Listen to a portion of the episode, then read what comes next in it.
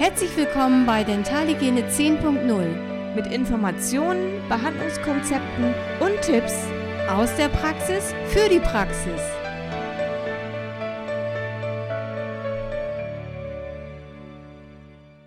Hallo, herzlich willkommen hier bei Dentalhygiene 10.0. Wir haben heute ein ganz tolles Thema für euch vorbereitet, wie wir finden, das uns beide sehr fasziniert, Ella und mich. Und zwar ist das die Zahnarztangst. Denn wir haben ja alle schon Patienten erlebt, wir in der Zahnwelt. Da waren Patienten, die haben große Angst. Ja, was ist Angst überhaupt? Angst ist ein Grundgefühl und äh, hervorgerufen durch äh, schlechte Erfahrungen, die man mal beim anderen Zahnarzt gemacht hat. Ich habe so einige Patienten, die kommen dann zu uns und äh, als erstes führen wir ein Gespräch mit dem Patienten. Da erfahren wir doch schon so einiges und der Patient muss erstmal Vertrauen gewinnen. Es führt auch nur erstmal zu einem Gespräch, zu keiner Behandlung, vielleicht noch zu einer Befundaufnahme oder ein Röntgenbild, um erstmal zu schauen, äh, was gemacht werden muss. Und äh, ganz wichtig ist beim ersten Termin wieder das Vertrauen zu gewinnen, dass der Patient dann doch nochmal wiederkommt. Ja, ganz genau. Dass man erstmal merkt, äh, auch dass wir sagen Wahrheit. Ne? Wenn wir sagen, es wird heute nichts gemacht, dann wird auch nichts gemacht. Aber grundsätzlich finde ich nochmal zurückkommend zur Angst, das ist ja etwas ganz, ganz Wichtiges, auch etwas ganz Überlebenswichtiges für uns. Ein gesundes Gefühl für die Angst, die entwickeln zu können, das soll uns ja auch schützen. Ja, das ist ja ganz, ganz elementar für uns. Seit äh, Jahrtausenden ist es wichtig, oh, diese Situation, die wird mir jetzt aber ein bisschen mulmig. Genau, wir müssen vorsichtig sein jetzt, ne? Oder wenn wir Panik haben, dass, dass man Kraft hat, wegzulaufen vor irgendwelchen Sachen, wovor man Angst hat. Oder ähm, ja, es, es sind mehrere Gefühle, die auf, aufeinander zukommen, auch negative Gefühle, ne? Vielleicht auch. Ja, genau, das finde ich auch. Kommt, gibt es einen ordentlichen Adrenalinstoß, ne, damit wir äh, auf der Flucht sein können überhaupt. Aber ähm, das wollen wir beim Zahnarzt natürlich nicht haben. Da möchten wir einen Patienten, der sich natürlich auch in unsere Hände begibt. Und auch das ist ja auch etwas, das muss ein Mensch ja erstmal können. Sich da so hinzulegen, Menschen sind über dir, schauen dir von oben in die Augen und du bist schon in einer ausgelieferten Situation und das äh, über sich ergehen zu lassen, da gehört schon auch so eine gewisse äh, Disziplin dazu. Richtig. Und wenn das Urvertrauen erstmal gebrochen wurde, weil vielleicht beim anderen Zahnarzt irgendwas nicht eingehalten wurde, dass man eine Abmachung gemacht hat, man hebt die Hand, wenn es weh tut und der Zahnarzt einfach weiter bohrt oder ähm, wenn man Schmerzen hat, dass einfach weitergemacht wird, das äh, bringt dann dazu, dass der Patient wirklich kein Vertrauen mehr hat ne? und kommt immer wieder mit Angst oder geht dann einfach zehn Jahre lang nicht zum Zahnarzt und dann wird es immer schlimmer.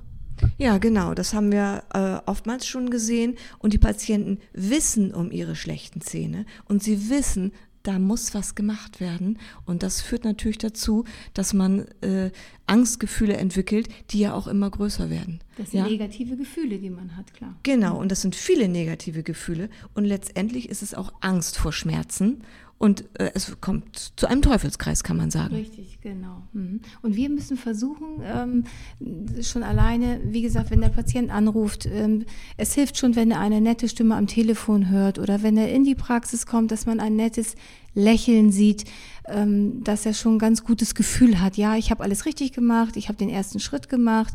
Ich bin hier auch in der richtigen Praxis. Genau, ich brauche einen vertrauensvollen Zahnarzt, der mir da weiterhelfen kann.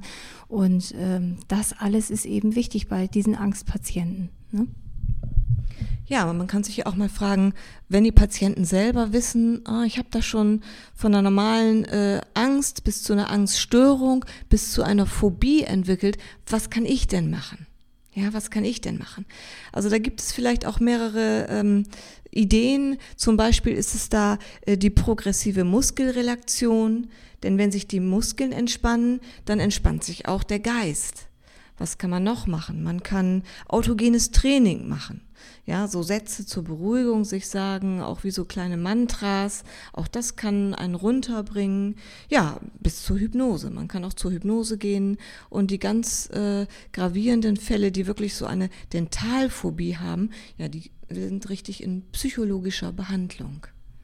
Ja, und wir können in der Praxis einfach nur gut äh, zuhören, zureden, die Versprechen einhalten, die wir dem Patienten sagen, die Schüssler Salze geben, die wir auf unserer Seite nochmal haben, auf unserer Instagram-Seite. Ja, Ella, weißt du noch, welche haben wir noch? Wir haben doch die 5 und die 22, genau. Ich musste kurz überlegen.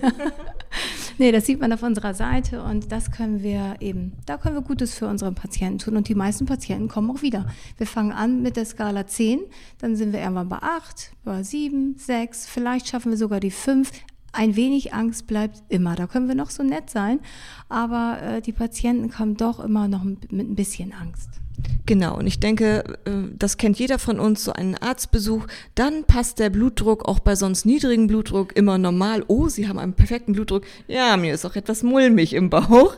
Und dann ist er gleich äh, perfekt. Aber wenn die Patienten äh, immer wieder kommen, dann haben wir so viel gewonnen. Dann ist, dann ist doch schon alles gut. Dann werden sie oftmals durchsaniert und ähm, man kann ihnen so viele äh, hilfreiche Tools anbieten von ähm, ja, vielleicht auch Diazepam, was überwacht gegeben wird bei uns. Die Patienten kommen dann eine Stunde eher in die Praxis. Das wird ja ähm, nach Gewicht gegeben und dann beobachtet man die Wirkung und wenn die so ein bisschen runter sind, dann hat man die Möglichkeit, vielleicht die ersten ein, zwei Behandlungen auch mal äh, mit diesem Tranquilizer äh, zu arbeiten oder wenn wirklich gar nichts ähm, geht, so dann auch die Möglichkeit, den Patienten ähm, vorzuschlagen, Mensch, wir können auch unter ITN, äh, unter Vollnarkose arbeiten und dann können wir die da richtig schön behandeln, die Patienten, und dann spüren sie auch nichts. Und das ist die wertvollste Erfahrung überhaupt, zu sagen, hm, wir können schmerzfreie Behandlung gewährleisten